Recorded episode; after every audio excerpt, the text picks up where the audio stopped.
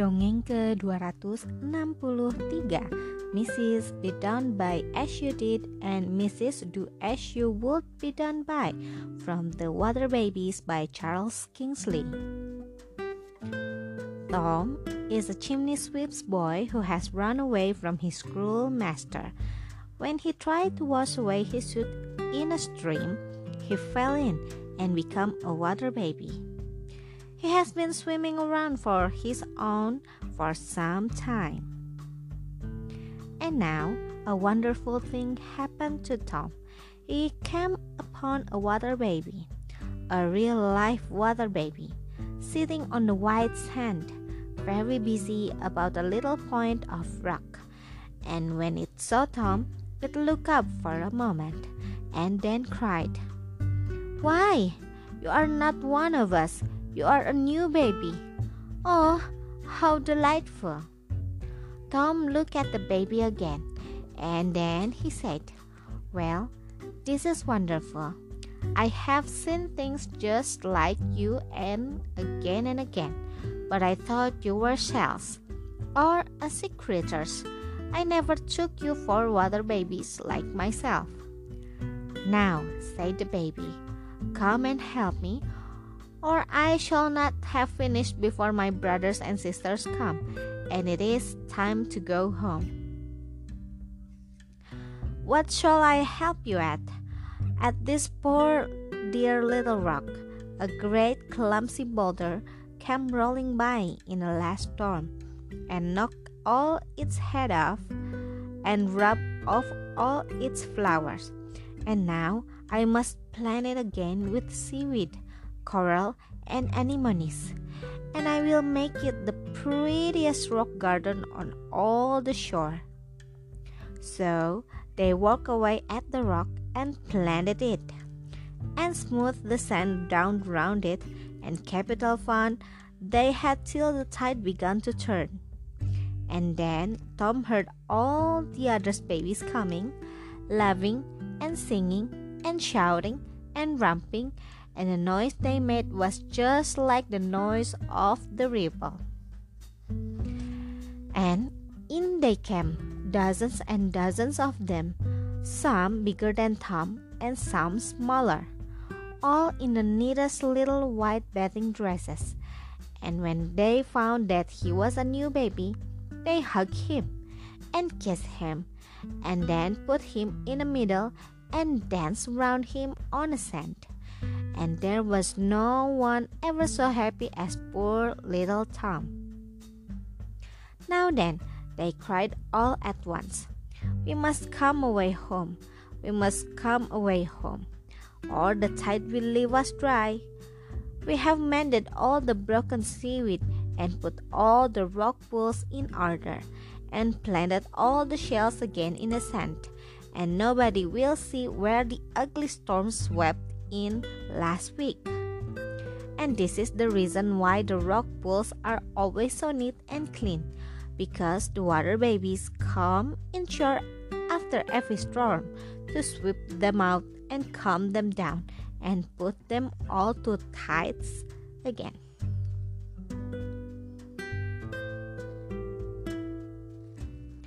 Only where men are wasteful and dirty and let showers run into the sea instead of putting the stuff upon the fields like thrifty, reasonable souls, or throw herring's head and dig and dead dogfish or any other refuse into the water, or in any way make a mess upon the clean shore. Only there the water babies will not come sometimes not for a hundred of years, for they cannot abide anything smelly or foul. Instead, they leave the sea anemones and the crabs to clear away everything. And after a time, the good tidy sea covers up all the dirt in soft mud and clean sand. And where is the home of the water babies? In the St. Brendan's Fairy Isle. Did you never hear of the blessed Saint Brandon, who far away before the setting sun saw a blue fairy sea and golden fairy island? And he said, Those are the island of the blessed. Then he and his friends got into a boat and sailed away and away to the westward, and were never heard of again. And when Saint Brendan and the hermits come to the, that fairy isle, they found it overgrown with cedars and full of beautiful birds. And he sat down under the cedars and preached to all the birds in the air. And they liked this sermon so well that they told the fishes in the sea, and they came. And Saint Brendan preached to them. And the fishes told the water babies who live in the caves under the isle, and they come up by hundreds. He taught the water babies for a great many hundreds years, until his eyes grew too dim to see, and his beard grew so long that he dared not walk for fear of treading on it, and then he might have tumbled down. And at last, he and the five hermits fell fast asleep under the shade of the cedars, and they and there they sleep into this day. So then the fairies took the water babies and taught them their lessons themselves. And on still clear summer evenings, when the sun sinks down into the sea, among the golden cloud caps and the gold and the cloud island, and locks and fruit of azure sky. The sailors fancy that they see away to westward St. Brendan's Fairy Isles. Now, when Tom got there, he found that the isle stood all on pillars and that its roofs were full of caves all curtained and draped with seaweeds, purple and crimson, green and brown, and strewn with soft white sand on which the water babies sleep every night.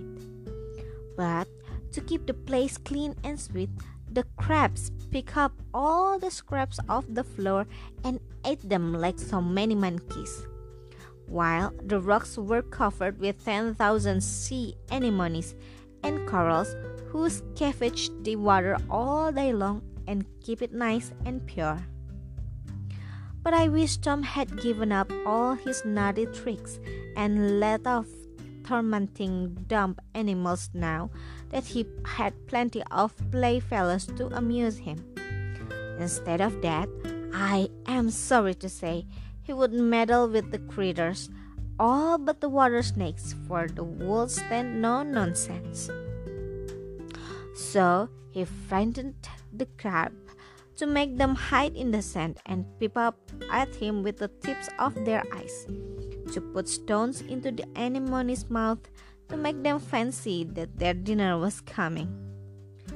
The other children warned him and said, Take care what you are take care what you are at Miss Mrs. Be done by as you did is coming. But Tom never listened to them being quite riotous with high spirits and good luck. Till one Friday morning early, Mrs. Be done by as you did come indeed.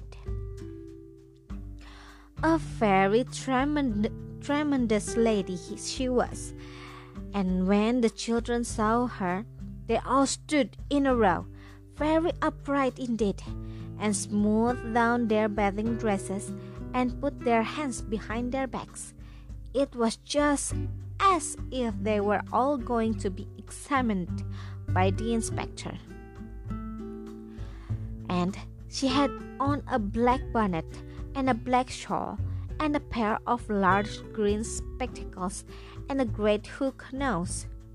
Hooked so much that the bridge of it stood quite up above her eyebrows and under her arm she carried a great birch rod. Indeed, she was so ugly that Tom was tempted to make faces at her, but did not, for he did not admire the look of the birch rod under her arm. And she looked at the children, one by one, and seemed very much pleased with them, though She never asked them one question about how they were behaving and then began giving them all sorts of nice things. Sea cakes, sea apples, sea orange, sea bullseyes, sea toffee, and to the very best of all, she gave sea ices made out of sea cow creams, which never melt under waters. And if you don't quite believe me, then just think what is more cheap and plentiful than sea rock? Then why should there not be a sea toffee as well? And everyone can find sea lemons ready quartered too, if they will look for them at low tide. And sea grapes too sometimes, hanging in the bunches. Now, little Tom watched all these sweet things given away till his mouth watered and his eyes grew as round as an owl's. For he hoped that his turn would come at last, and so it did. For the lady called him up and held out her fingers with something in them and popped it into his mouth. And lo and behold, it was nasty cold hard pebble. You are a very cruel woman, said he, and began to whimper. And you are a very cruel boy who puts pebbles into the sea anemones' mouths to take them in and make them fancy that they had caught a food. As you did to them, so I must do to you. Who told you that? said Tom. You did yourself this very minute. Tom had never opened his lips, so he was very much taken aback indeed. Yes, everyone tells me exactly what they have done wrong, and that without knowing it themselves. So, there is no use trying to hide anything from me. Now go and be a good boy, and I will put no more pebbles in your mouth if you put none in other creatures. I did not know there was any harm in it, said Tom. Then you know now. Well, you are a little hard on a poor lad, said Tom reproachfully. Not at all. I am the best friend you ever had in all your life. But I will tell you, I cannot help punishing people when they do wrong. I like it no more than they do. I am often very, very sorry for them. Poor things, but I cannot help it. If I tried not to do it, I should do it all the same. For I work by machinery, just like an engine, and I'm full of wheels and springs inside, and I am moved up very carefully, so that I cannot help going. What was it long ago since they wound you up? asked Tom, for he thought the cunning little fellow she will run down some day, or they may forget to wind her up. I was wound up once and for all so long ago that I forgot all about it. You must have been made a long time, exclaimed Tom. I never was made, my child, and I shall go forever and ever for I am as old as eternity and yet as young as time. And there came over the lady's face a very curious expression, very solemn and very sad, and yet very, very sweet. And she looked up and away as if she were gazing through the sea and through the sky at something far far off, and as she did so, there came such a quiet, tender, patient, hopeful smile over her face that Tom thought for the moment that she did not, uh, not look ugly at all. And Tom smiled in her face. She looked so pleasant for the moment, and the strange fairy smiled too and said, Yes, you told me very ugly just now, did you not? Tom hung down his head and got very red about the ears. And I am very ugly. I am the ugliest fairy in the world. And I shall be till people behave themselves as they ought to do. And then I shall grow as handsome as my sister, the loveliest fairy in the world. Her name is Mrs. Do as you would be done by. So she begins where I end, and I begin where she ends. And those who will not listen to her must listen to me, as you will see. Poor old Mrs. Be done by as you did. She has a great deal of hard work before her, and had better have been born as a washerwoman, and stood over a tub all day. But you see, people cannot always choose their own profession. Tom determined to be a very good boy all Saturday, and he was, for he never frightened one crab, nor tickled any live corals, nor put stones into the sea anemone's mouths, to make them fancy they had got a dinner. And when Sunday morning came, sure enough, Mrs. Do as she would be done by came too.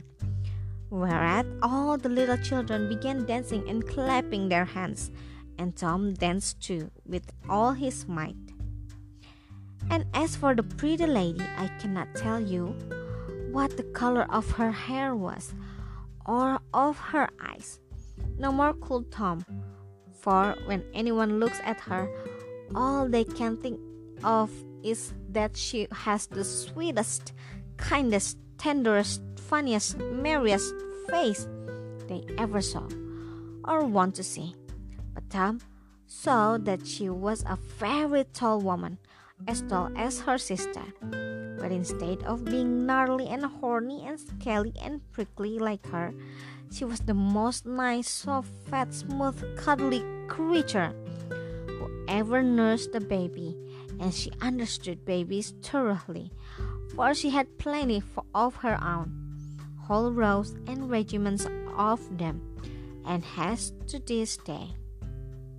And all her delight was whenever she had a spare moment to play with babies, in which she saw herself a woman of sense, for babies are the best company and the pleasantest playfellows in the world, at least, so all the wise people in the world think. And Therefore, when the children saw her, they naturally all called hold of her and pulled her till she sat down on a stone and climbed into her lap and clung round her neck.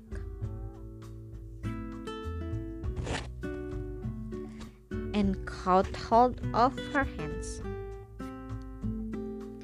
And then they pulled out their thumbs into their mouths and began cuddling and purring like so many kittens, as they ought to have done. While those who, called, who could get nowhere else sat down on the sand and cuddled her feet, for no one, you know, wears shoes in water. And Tom stood staring, for he could not understand what it was all about. And who are you, you little darlings? she said. Oh, that is the new baby, they all cried, pulling their thumbs out of their mouths. And he never had any mother.